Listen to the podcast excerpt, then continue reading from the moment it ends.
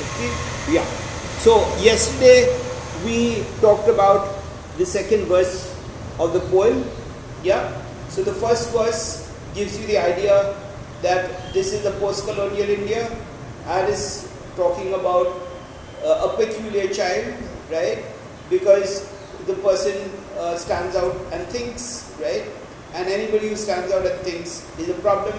Somebody who does something differently is a problem, right? For many people, right? Yeah. So this is something that is, imp- uh, oh, it's recording. Yeah. Yeah. So this is something that's important. Uh, that we are on the on the third paragraph, right? So we're talking in the second paragraph. We're talking about the idea of the manicured lawns. We also talked about the Indian reality of the sugar cane, right?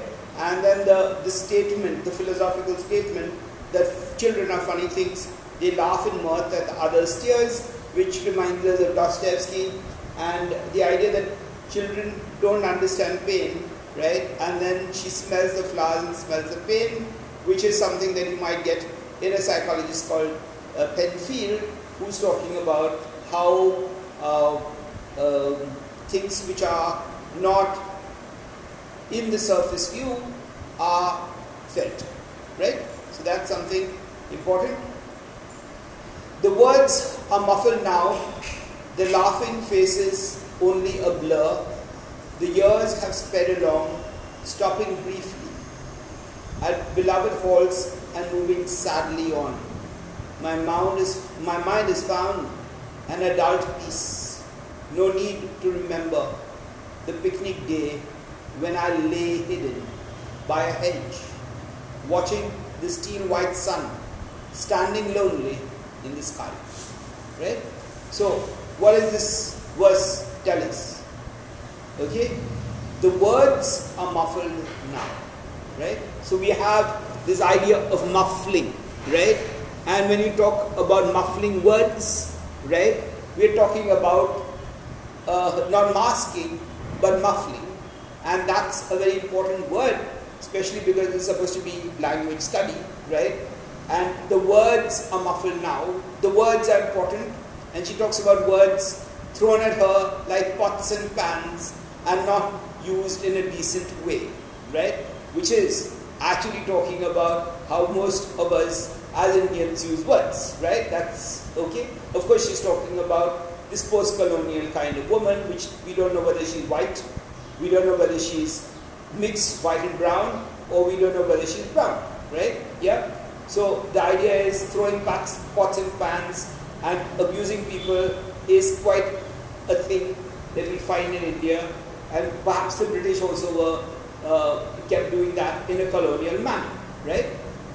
Uh, words are muffled now, the laughing faces only a blur, right?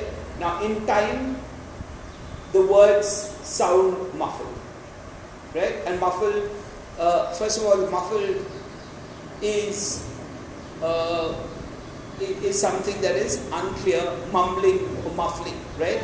So, what do you do when you muffle something out?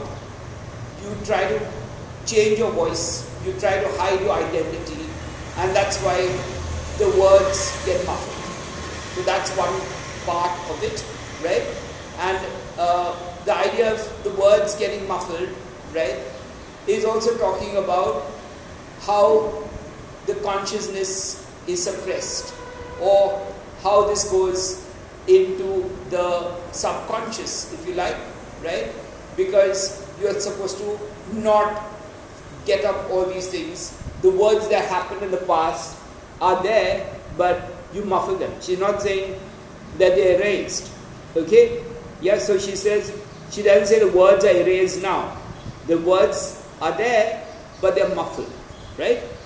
The laughing faces only a blur. Right? Now she's talking about uh, the, this sentence is interesting because you can read the laughing faces only a blur.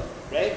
The laughing faces or the laughing faces only a blur, right? Because that's an end stop line, right? So the laughing is only a blur if you talk about sound, right? But if you talk about faces as an image, right, then you get one uh, sound image and one uh, visual image, right? The laughing face is only a blur, so that's got both too, right? The laughing is a blur. The laughing as visual, the laughing uh, faces as a visual, and the laughing as a sound, right? And the blur is when it gets muffled. Blurring or muffling is when you get it at a distance, you get everything blurred. When you, okay, it's just like you have a camera, okay, and you get things into focus, right? Then it becomes clear. When the focus is out, then becomes blurred, right? So we're talking about visual, and whether it's sound or whether it's uh, uh, uh, sound or sight, right? The question is, as we get older, in time, everything becomes uh, less sharp, right? So the idea of the blur, the idea of the muffling, right? This is saying that things are not sharp anymore. The, the sharpness and the pain is not as sharp anymore, right? Excuse me. okay, right? The years have sped along, stopping briefly, right? Now he's using a metaphor, right? And the, the years are given a kind of animism, right? Or they're also have, you can talk about the personification of the idea of the years speeding along, right? Yeah, so a person can speed along, a vehicle can speed along, an animal can speed along, right? So we have the years have sped along, stopping briefly at beloved halls and moving sadly on, right? Yeah, so what happens is the years have passed, but they stop at beloved haunts, halts, sorry, right? So you have a halt, right? Like you have a train stop, or you have a stop in your walk or run, or whatever that is, right? And moving sadly on, right? So now they, you have sadness and you have happiness in life. So that's a statement about the years, right? Time speeding on, time changing things, right? And time actually altering things. So this is the last, uh, the, in the last paragraph, we are talking about time. Yeah, actually the whole poem is talking about the time that you have in childhood, the time you have as a grown up, right? Yeah, and the idea of images and sounds and voices that you remember and try to shove out. Sometimes they don't get shoved out, they come back, right? And uh, the idea is we're talking about time passing away, that, and you can't stop time, right? You can stop everything else. You can't preserve time, right? You can't preserve the image of somebody laughing. Of course, you can in, uh, if you have a video, but we are not taking video shots all the time, right? Yeah. So uh, that's something, and this is a question of memory, right? Uh, and it's also a question of policing. When you find that school is a place where you're policed, right? You're actually policed to get into a different kind of a world. You're policed to get into the, the world where there are more police around, the real police around. So this teacher is like a police person in the kindergarten, right? To bring in fear of the police, to bring in, bring in, uh, bring in fear of government, right? To bring, to bring in all these kinds of fears, right? So it's not very innocent that you have a teacher doing all this, right? And what the teachers normally do is they get the prejudices of society, they get their own personal prejudices about gender, about race, about religion, about caste into their kind of dealing with people. And all of us do that, right? Yeah, because we don't think against our prejudices when we act, right? So that's something that is important, right?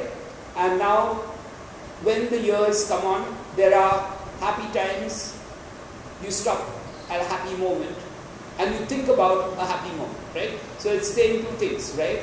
And I've stopped at a, a happy stops, and I've also stopped at sad stops, and I go on from sadly, right? So there's some things that are sad, some things that are happy. Uh, we wait and we enjoy a happy moment, and we also have sad ways of going on, right? So that's for everybody, right? And at one level, we also act, whether we're teachers or we're students or we're as human beings, we act with assumptions and prejudices, right? Yeah, and we can't get rid of that because without making an assumption, you can't act, right? Yeah, and the assumption takes place, sometimes the assumption is not even verbalized, right? In a seminar and a conference, maybe it takes some time to verbalize your uh, your point of view or your argument, right? But normally, what happens is when we act, right? There is a very quick kind of thinking that goes on, so we are pushed into action, right?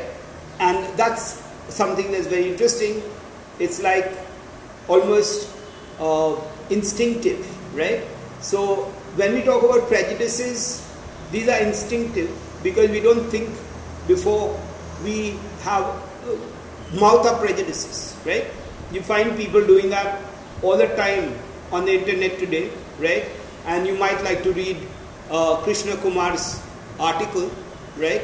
Uh, which is in today's Indian Express. And if you like, I can send it to you, right?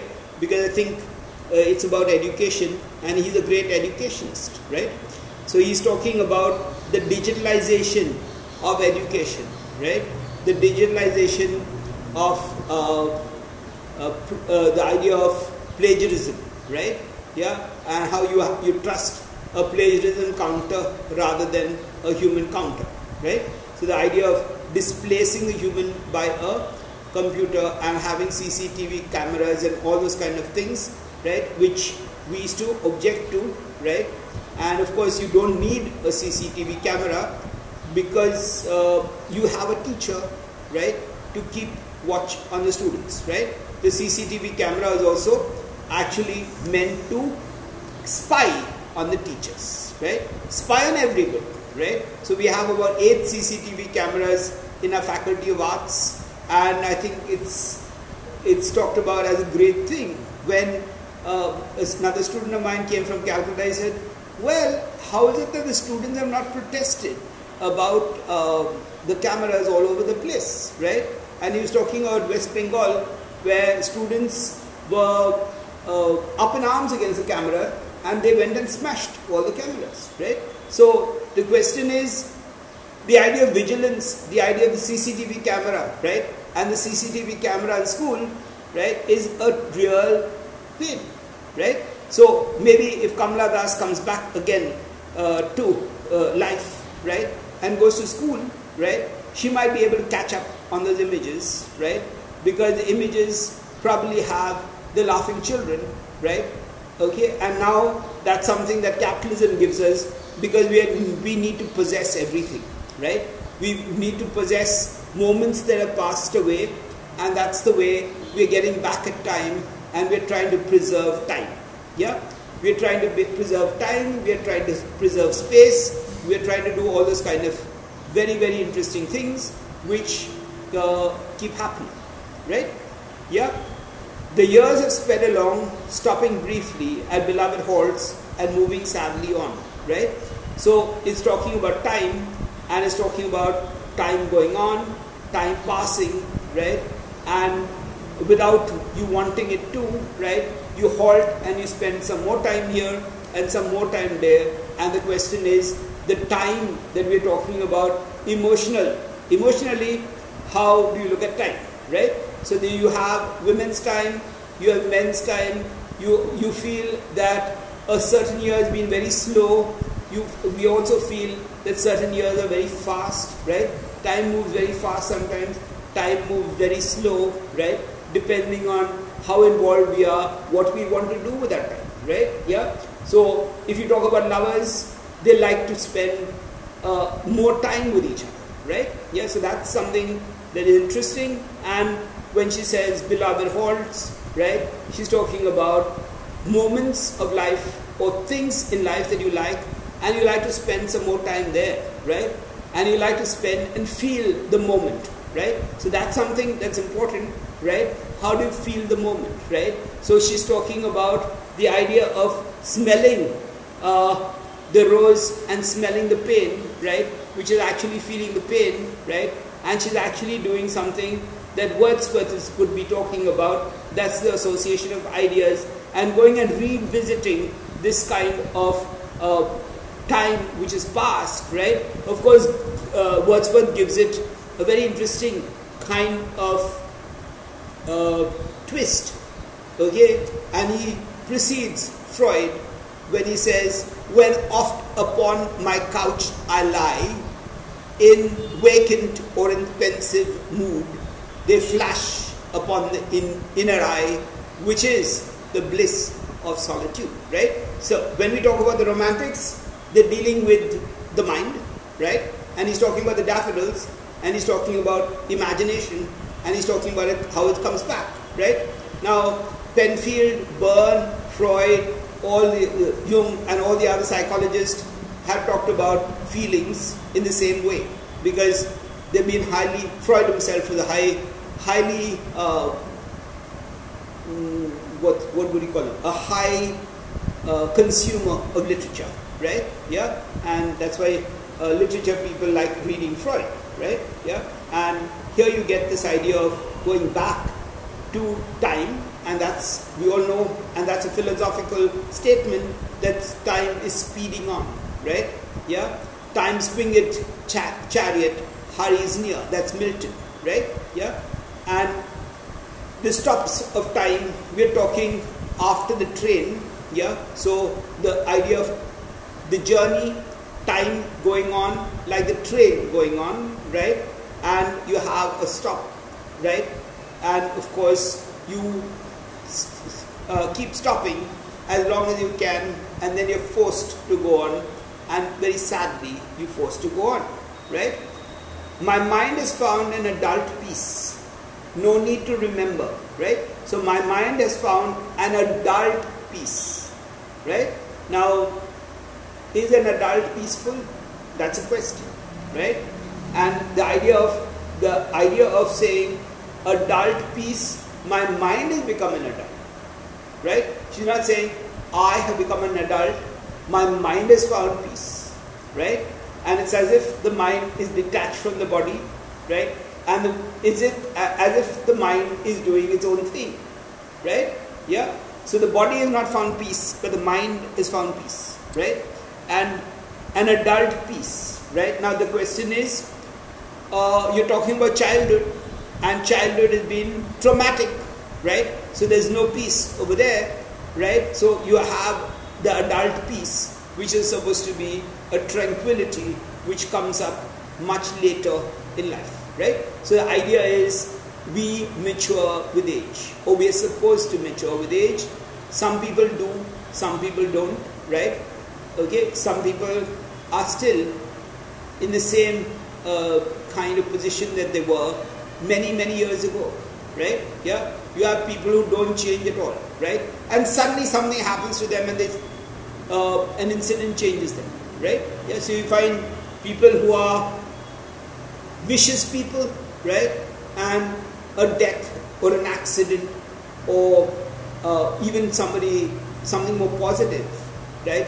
Like a lover coming to their life might transform them, right? Yeah, so that's something that you have when you talk about adult peace because as human beings our body grows up to a point okay there are parts of our body like our hair and our nails which keep growing and our skin keeps changing every four days right but the mind keeps growing on and on and on right yeah and many philo- philosophers believe that uh, the mind keeps learning and absorbing even without the idea of uh, consciousness, right? Yeah, even our, uh, the idea of consciousness or a different kind of consciousness, which uh, is not vocalized, it's not thought about, right? The, the mind is absorbing all sorts of things. So that's a kind of philosophical position about the mind because we don't know where the mind is. The brain is not the mind, yeah.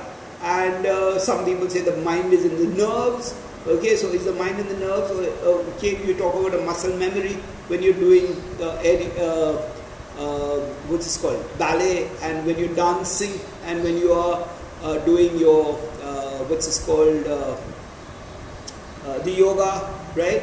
Yeah, so we're talking about muscle memory. When you're doing gymnastics, we're talking about muscle memory. So where is the mind? We don't know, right? Yeah, and if people associate mind with the brain, well, then when the brain dies, the mind also dies, right? Krishnamurti says that, right? And you might like to look at all that, right? And now she's saying, my mind has found an adult peace, right? Now, is adulthood associated with the body or is adulthood associated with the mind, right? And we have all these problems still coming up, right? Because your adulthood is taken by your uh, physical birth, right? And that's the idea of adulthood, right? So after the age of 21, you're supposed to be an adult. Psychologists might say that after the age of 24, you're an adult. You're still an adolescent between the ages of uh, 12 to 24, right? Yeah. So what is the adult peace? When does that adult peace come in? What is time, right? And some people uh, are very little and they get very mature because of all the things that they've seen, all the things that have happened to them, right? Yeah, so you have all these people, uh, whether it's uh, on the Kargil border or whether it's in uh, all these concentration camps or uh, these uh, refugee camps in uh, Sarajevo, right, or any of those kind of places, right? Syria, all those very, very troubled places, right? So the question is, uh, how do you understand the idea of trauma? How do you understand the mind? How do you get peace, right? And the idea is we do not know very much about the mind. Yeah? So we say, my mind is at peace, right? Yeah, so what was before it? How do you say that my mind is not at peace, right? We say that we are disturbed, we are upset, we are in chaos, right? Many, very many people would not admit that they are in chaos. And if you admit you're in chaos, then it becomes paradoxical, right? Because if I know I'm in chaos, am I in chaos? Right? If I say that I'm drunk, am I drunk? Yeah? So these are questions. Or if I say that I'm a liar, am I a liar? Right? Yeah? Will a liar say that he's, he or she is a liar? Right? So all those kind of paradoxical bits come in when we're talking about the mind. So technically we are adults by the age of 21 by the body's age or the recorded age may not be the body right somebody might give you a wrong date you might be uh, uh, yeah right older or younger than uh, we are right yeah so have you said something right uh, I don't know where we are uh, yeah so uh, we are talking about the idea of being an adult, okay, and the idea of being a child, right? So, what is going on over there? So, is it physical or the idea of, uh, yeah, the catch 22? Yes, uh, yes, catch 22 situation is what it, it's called, but it's a question of not quite a catch situation, it's a question of a paradox, right? Like Wordsworth would say, child is father of the man, and I wish my days to be bound uh, each to each by natural piety, right? Yeah. So when you talk about the child and the man, okay, the child is supposed to be a little man or a homunculus, right? So that's the understanding of it, right? And then you find that uh, whatever happens in childhood is very important because that's actually maturing happens over there, learning happens over there, right? Yeah, and uh, you carry that learning with you to adulthood, right? And how to uh, ignore the laughter, how to ignore the pain, how to suppress pain, how to deal with pain, right? That's what we learn slowly in childhood, right? So that's when we learn it, right? And then in adulthood, we continue with the same things that we've learned, right? So when she says, My mind is found in adult peace, I can go and revisit that, right? And I'm not terribly upset about it anymore, right? because it's already past. I've already lived through it. So I can go and relive it again. And that's what we talked about yesterday. That is, we're talking about the idea of uh, catharsis, right? And we need to go back and live all these experiences through because if we don't live them through, what happens is they, uh, they actually are somewhere in our psyche and they're trouble, right? Yeah, when we've lived it through, then at one portion of time we feel free and we've got rid of it, right? Now, has that happened? Has that not happened? Right? The very fact that she's writing a poem about it means that it's not happened, right? And the minute that she says, My mind is found in adult peace, it's also saying something that my mind is not found in adult peace, right? Yeah? Or I try to pretend, yeah, that's what we all do. I try, maybe you can frame the sentence in a different way. I try to pretend that my mind has found an adult peace. Right? Or I try to say that I've forgotten about that, that's so far away in childhood, the memories are blurred, the laughter is blurred, but there's that little streak that's still remember, re- retained, right? And that's what uh, people say about the body, that the body remembers, and there's one little cell, okay, that keeps memory traps about things which are very far away, right? So you might like to think about what exactly is memory, right? Is memory in the body? Is memory in the mind? What is the mind? Is the mind inside the body, or outside the body, right? And what, what happens when we sleep, right? Yeah, and what happens when we dream? That's most important, right? Okay, the body is asleep, the mind is not asleep, right? All those kind of things are interesting, and the mind is reinventing your day and putting it in its own order without your conscious thought, right? And you're not consciously uh, ordering things, right? And though, though you have the idea of uh, the conscious and the subconscious and the unconscious, right? And how does the conscious become the subconscious and the unconscious? All, all those kind of things Freud might tell you about, right? Uh, so my mind has found an adult peace. Uh, that's questionable. Does any mind find an adult peace? Yeah. And uh, what happens with trauma, right? Because she's talking about the trauma of living, right? And all of us go through traumatic experiences, right? Leaving home is a traumatic experience, right? Even birth for many people is, or, or perhaps for everybody, is a traumatic experience because we come from a warm womb into a world that is cold, right? Yeah? So that's uh, supposed to be from a Freudian perspective, of course, right? Okay, and then we talked about the idea is uh, we talked about burying the pain, right? I buried my face in the warm, the sun warmed hedge, right? And that's again going back to the womb as, as the uh, Freudians would say, right? Yeah, so that's something that keeps happening again and again. One likes to recede, or what is called is called psychological regression, regressing into childhood, regressing into the womb, regressing into the childish phase, or whatever that thing is, right? Yeah. So we're talking about regression, we're talking about memory, okay? And she's saying that I make a when somebody makes a claim that I have, I'm an adult, right? There's a lot of contradiction over there, right? I'm an adult, ask a question, adult by government standards, yeah? Or I'm allowed to vote, you can vote at 18, right? But uh, you're not an adult till you're 21. You can get married at 18 also, right? But you're not an adult till you're 21, right? So all those kind of uh, contradictions about there, and psychology would say that you're an adult only at about 24, right? Yeah, because your mind, uh, and I don't know whether that's even true, because you find that people, uh, it's only after later stages in life, right? Uh, you find that they're mature, right? They actually uh, go back to the memories, they rethink their positions, something else comes in, right? Yeah, and they can rethink what they didn't have time to think of when they were children, right? Yeah, so uh, you'll find that after some time you say, well, I shouldn't have behaved like that, right? Now that's a kind of maturity, right?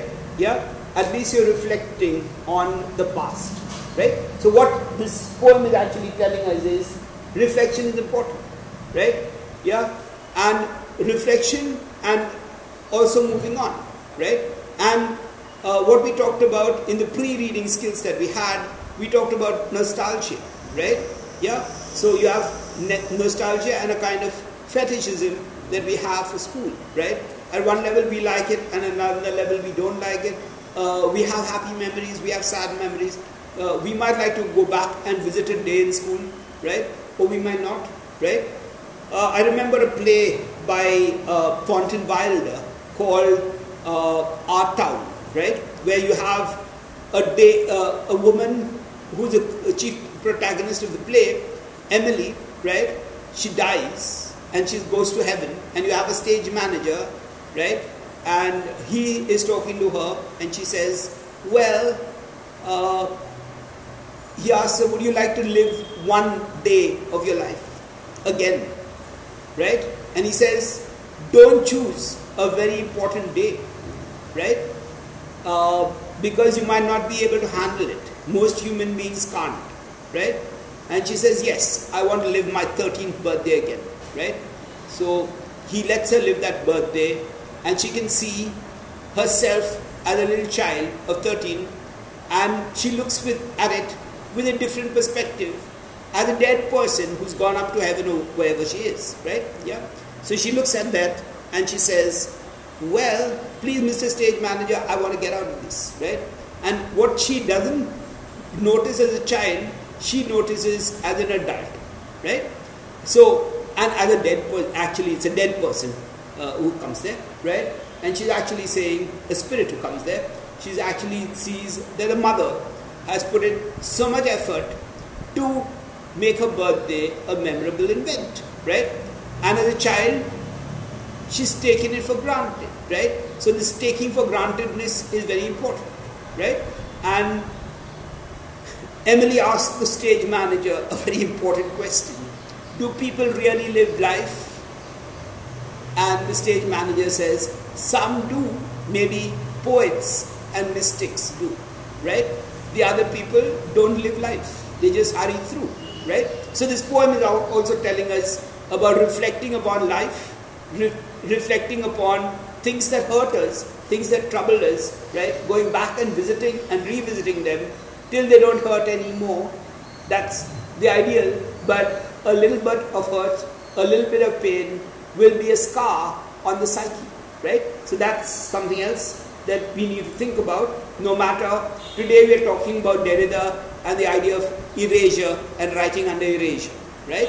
When we think about the mind we are erasing a lot of stuff and we're filling uh, our minds with new stuff right? But the, what is erased is something that we cannot really say that is erased right? It seems to be erased right? Yeah it looks as if it's erased but there is a whole layer of erasure uh, of a lot of things, right? And that's exactly what's so interesting about this poem, right? You might like to erase this memory, right? It comes, it's blurred, right?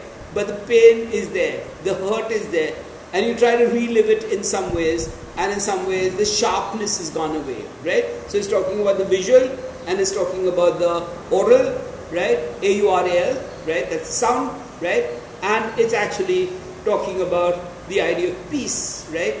Okay, so the mind, uh, the physical attributes of the mind, and the idea of memory, and uh, the idea of laughter. Was it loud laughter, soft laughter, all those kind of things? Uh, and this is a visual memory, right? Yeah. No need to remember the picnic day when I lay hidden by a hedge, watching the steel white sun standing lonely in the sky, right? Now, she's doing something very interesting, right? She talks about the honey colored day, she talked about the sun warmed hedge, right? And now she's talking about the steel white sun, right? So the sun from golden becomes steel white, right? So that's as important, and it's a picnic day, right? So a picnic day is a day which is supposed to be happy, right?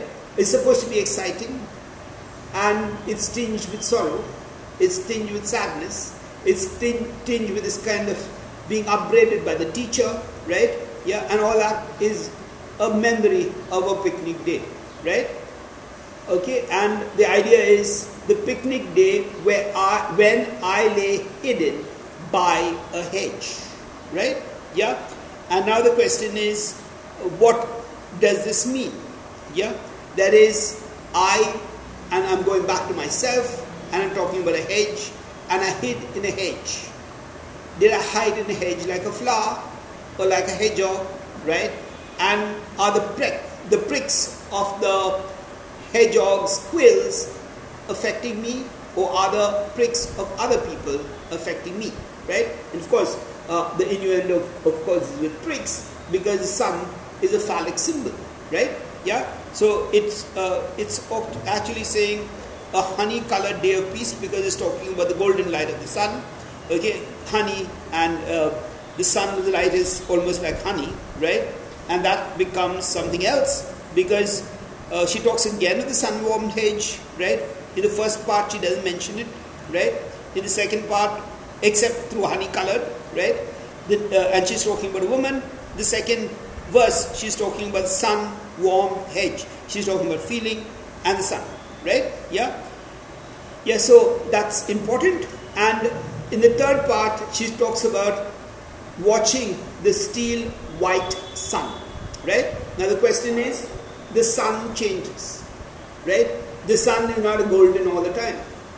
Sometimes you have the sun which is steel white, right? And why does she use steel white, right? Yeah, so that is again perhaps a sexual image because the idea of steel and as hard as steel and all those kind of things there with the idea of the sun being white, right? And the idea of steel white can also mean because she's actually taking cudgels against the English, right? Yeah, because they're white and everybody else is black, right? So that's one, uh, that's another kind of way of looking at it. So the, the steel white becomes important, right? Okay, standing lonely in the sky, right? Yeah, and that's the lonely word takes it back to Wordsworth. I wandered lonely as a cloud, right? And we're talking about the sun standing in the sky, right? And we know that the sun keeps moving, right? But the idea of loneliness and uh, the sun being lonely, right? That is men being lonely, okay, because the sun is a phallic symbol. So you don't, when you talk about the sun being lonely, you have to talk about the moon, right? I don't know if you've uh, heard of this poem called The Walrus and the Carpenter. Yeah, the sun was standing in the sky, standing with all its might. It uh, shining, sorry, the sun was shining in the sky, shining with all its might. It did its very best to make this billows smooth and white, right? And that was all because it was the middle of the night. That's Lewis Carroll, right?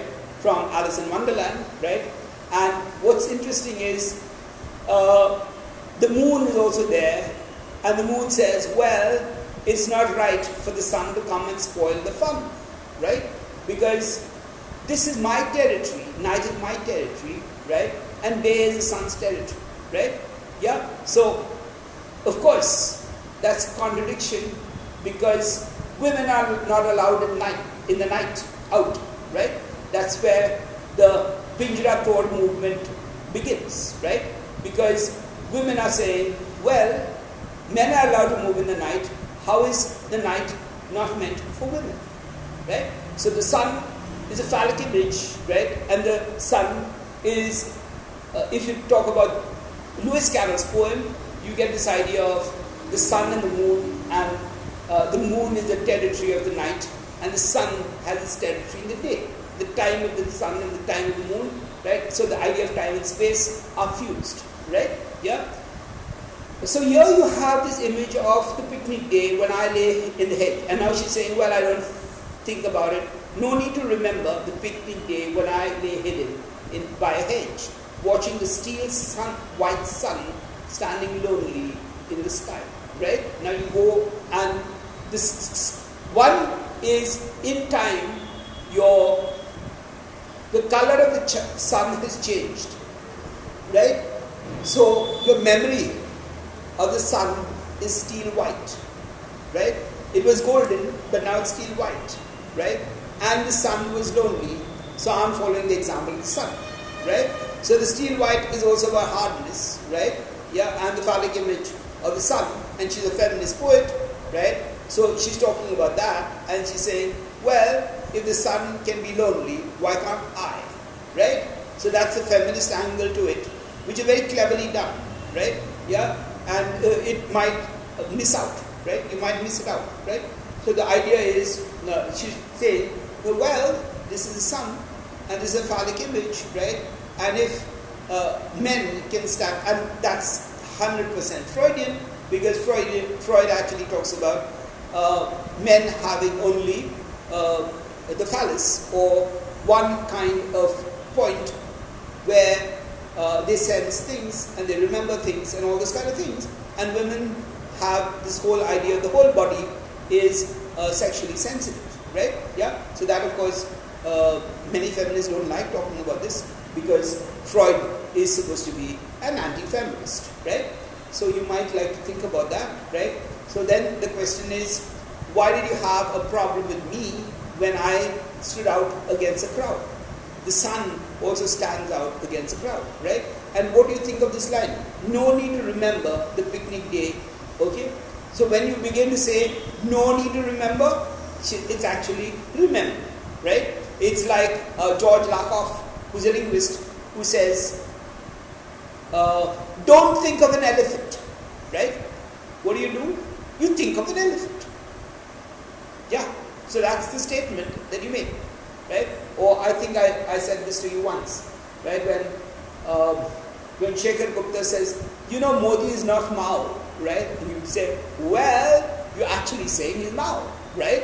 Yeah, so that's as interesting as it gets. So when we're talking about words, uh, we are actually talking about memory and words, right? We're also talking about how do you use words and no need to remember our words, which are saying, well, remember. Right? Yeah? And the whole idea of memory is very, very important because how do you remember? How do communities remember?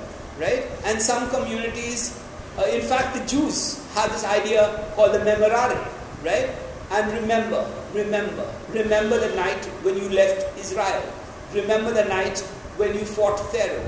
Remember, okay, so that's a communal kind of memory which we're talking about, and we function in these ways also. You have a, an idea of a shared memory, cultural memory, right? Uh, we also talk about this idea of uh, uh, the collective unconscious, a Jungian idea, right? Which I don't know how to explain it, right? And it's probably a little too fantastic to talk about because we're actually talking about culture, cultural memory, right? And how does cultural memory uh, work, right? And what she's doing over here is she going back, she's going back to her childhood and actually talking about what happened over there, right? But the question uh, is the collective unconscious. Uh, I don't know if it's too fantastic a, a, kind of idea, right? And how does one understand that kind of idea is something that uh, has to be thought about, right? Because uh, uh, it's about images and picking up images and uh, picking up feelings and sensations and things which happen around the time that you were born or around the time that you live getting, gets into this kind of a psychological uh, or what you call a collective unconscious. That's yeah. So it's not only you, but if somebody is a a, a dictator or a killer or something happens with a lot of murders, right? Or you have somebody uses this when he's talking about the murder of John Paul I, who was a pope who was supposed to be murdered, and the book is called In God's Name, right? He's talking about uh, a person being born in uh, Chicago, right? Yeah, and you're talking about two people born in the same uh, kind of situation, right? And uh, he's talking about Al Capone, right? Who we know was a mafioso, right? Yeah, and you're talking about two people who turn out differently who are born in the same city at the same amount of time, At the same time, right?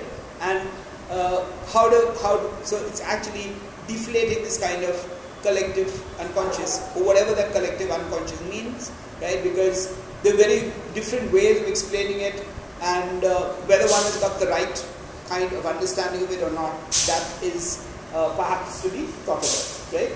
Yeah. So we're looking at uh, linguistic uh, markers like no need to remember that picnic day. When I say no need to remember that picnic day, actually remember the picnic day, right? And this is not only here, right? Uh, you have that as a part of rhetoric, right? In Shakespeare, when uh, Antonio, uh, Anthony says in Julius Caesar, right? And Brutus is an honorable man, right? He goes on saying, and Brutus is an honorable man, and Brutus is an honorable man, and Brutus is an honorable man, which means that Brutus is not an honorable man, right? And Brutus is a brute, right? Yeah?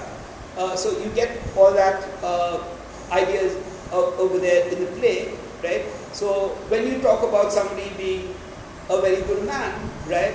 And uh, yeah, we were we are doing a course, and everybody pays heed to Narendra Modi, right? Yeah, yes, almost every speaker says, "You know, Narendra Modi is great, and Narendra Modi is great, and Narendra Modi is great."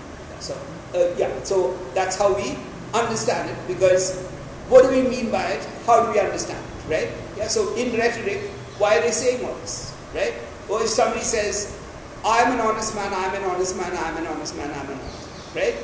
you immediately say, well, there's something that person is hiding, right? So this is an aspect of literature and language, right? And how we use it, right? And you have this a very good example from uh, politics again, when Indira Gandhi kept saying, well, I don't want Ra- uh, Rajiv Gandhi to join politics, right? And that's exactly what she was saying. She said, I don't want to do it, I don't want to do it, I don't want to do it and actually he joins politics, right? Yeah. So that's uh, a figure of speech called an occupatio, right? Yeah. It's you keep. Uh, it's not Lakoff who comes up with this, right? Okay. When he says, "Don't think about an elephant," occupato means it's occupying your mind, right? Yeah. And uh, you say, "Don't don't talk about this," and immediately that happens, and you actually get that uh, image which you're trying to erase, right? Yeah, so, uh, yeah, any other thing. So, the organization of the poem, the first bit is talking about a childhood incident, right? But it's peppered with a lot of colonial scenes, like the frock teacher, the idea of a colonial school, right? The idea of education for women being colonial, right?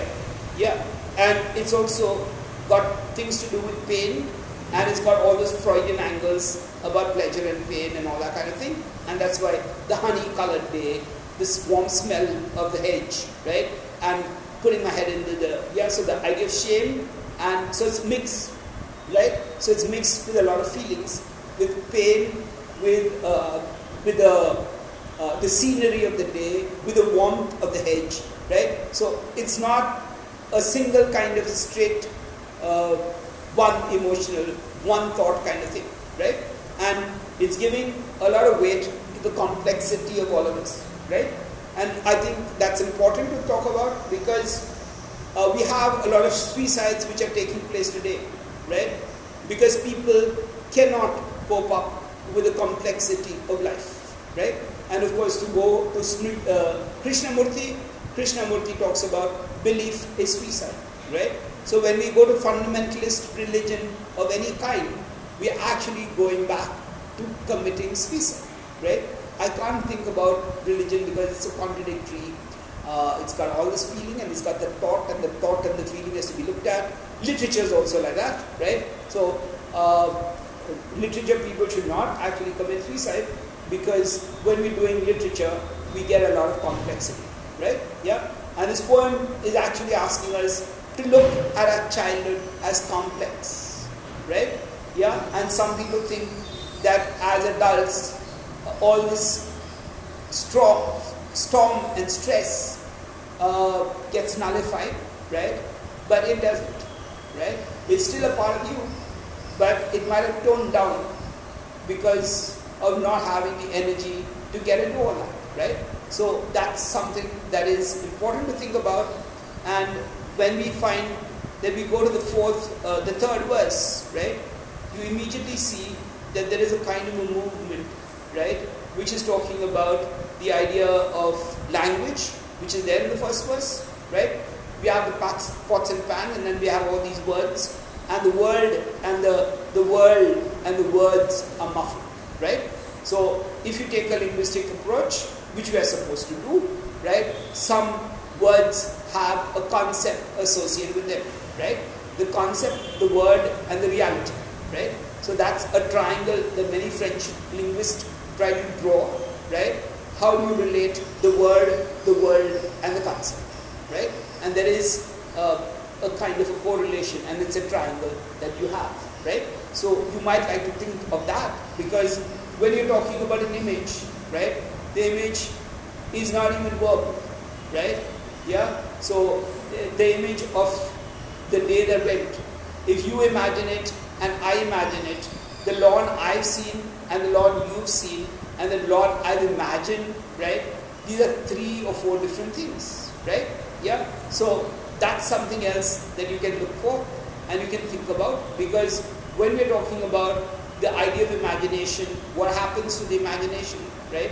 Yeah. And what happens to the word, right? If you say he took up a knife, right? Now you might imagine a huge knife which is going to go right through me, or I might imagine a little knife which is fit to go only uh, into the pocket or not even cut anything, right? So uh, what is the imagination? So we have a huge amount of and different shapes of knives, right? So if you say he took up a knife, what happens? It might be a serrated knife, a bread knife. It might be a knife which is meant to chop bones and chop meat, right? It might be a knife to chop vegetables, right? Which is very broad and is very sharp, but at the same time, it's a different kind of knife, right? So what happens in the imagination, what happens with the sound, right? Now, how do you imagine the laughter of children, right? She is actually tying up the laughter with the concept of pain, right? So the idea of laughter and pain, right? And sometimes laughter hurts. Why does laughter hurt? Right? So you say, well, when anybody laughs, I have a problem, right? I had a friend who is not quite okay, right? And uh, she kept telling me, you know, people started waving shoes at me, right? She always, uh, anytime she has uh, a tense situation, she finds people uh, the red color very abusive, shoes becoming very abusive, right? So that's a kind of a real psychological problem that she has, right? Yeah. So that's a metaphor for saying I'm scared, right? Yeah. So you might like to look at all these things because what Kamala Das is doing is she's giving you the post-colonial, she's giving you a psychoanalytical view into being, right? She's talking about Indian reality. She's talking about uh, how this is a kind of a syncretic culture between uh, the European and the Indian, or whatever that Indian is, right? Because we don't have one Indian, we have many Indians, and we don't have one European, we've got many Europeans, right? So, what is the meeting point about the idea? Okay, and you have one system which is European, put on a different kind of people with a different kind of history, right? Who's, uh, yeah, so all those kind of very complex things have happened to us as human beings, right? And the idea of the post-colonial consciousness is not so simple as many people think it is, right? Yeah, because we don't even understand. First of all, it's very difficult to understand our own culture, right? Uh, that's something that all the people who are culture vultures, or I don't know what they call them, right? They try to simplify it and they say, this is Indian culture, this is the value of being an Indian, right? That's uh, something very difficult to take, right? Because how many of us know our culture and what is this idea of a known culture? That's a claim, which is a political claim, right? Yeah. So when you say, uh, and many people going around saying the Hindu culture. Now, what is that Hindu culture, right? When did it come in, right? Are women included? Are women excluded? And then it's so different in different parts of India, right? And even in the south, you have a lot of local deities who are not considered Hindu or in the Hindu pantheon, right? Yeah, so are they Hindus or not Hindus, right? Or the Bhutas, they're not uh, not part of the, uh, the, the the typical Hindu pantheon, right? I don't know about the northeastern gods and goddesses, the mythology. Is it part of India or not, or the part of the Hindu or not, right? Yeah. So what is that, right? So these are very important kinds of things that Kamala Das is talking about, right? Yeah, and we're talking about post-colonialism, which is actually shifting a lot of these ideas of a staid, simple kind of culture, right? It's not simple. It's not simple at all, right? When we, anybody talks about their own culture, right? You go and meet people in another country, right?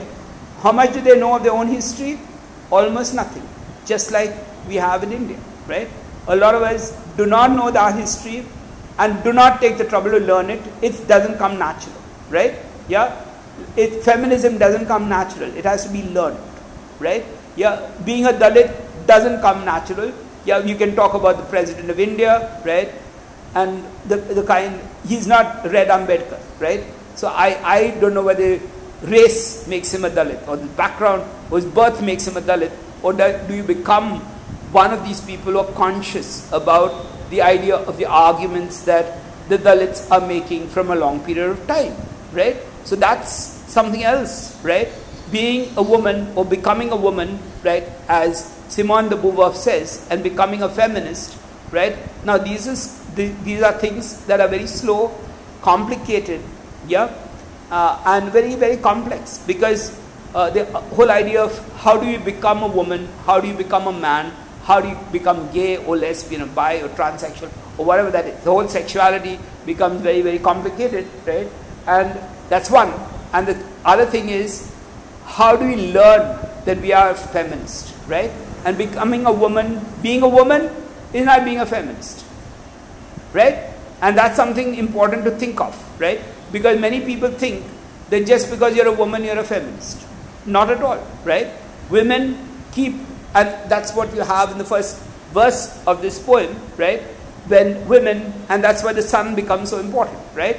When women inculcate the patriarchy and play out all the uh, politics of the male, uh, the, the, males in society, who are, and the patriarchy, which is all over the place, right? Yeah, and uh, so this all pervasiveness of the sun and all pervasiveness of masculinity, right?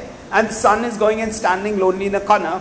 That's a kind of a feminist assertion to say that, well, the, and it was not this bright, harsh sun, but it's standing lonely in the sky, and he's not even being able to do his work with me, right? Yeah. There you have the idea of the steel white sun. Yeah, hard. You talk about hard as steel, right? Yeah. So the question is, at one level, we, uh, that's a sexual image, right?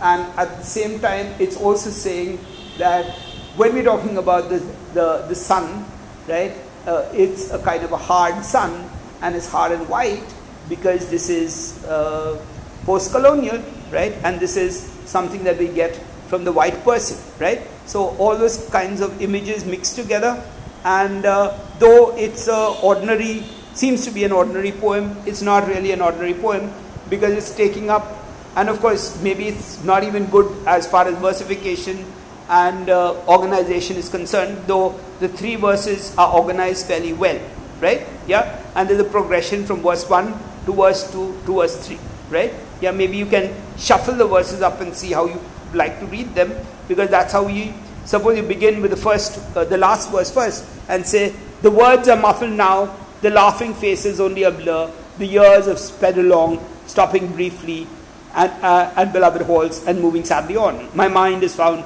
an adult peace, no need to remember, right? Yeah, and then you have the first verse after that, right? You're juggling up the poem and you're putting it in a different kind of way, right? Yeah, or you put the first, the second verse first, right? I used to do all these things in my class because uh, these are ways of making people look at a poem from a linguistic point of view, which we have to do, right? Suppose I take each one of these sentences and give it to you as a puzzle, right? I can't do that, right? But if we have to put them together, right? If I am supposed to organize these words, how will I put them? Right? Or I am uh, supposed to organize these lines or sentences, will I put them in a different manner?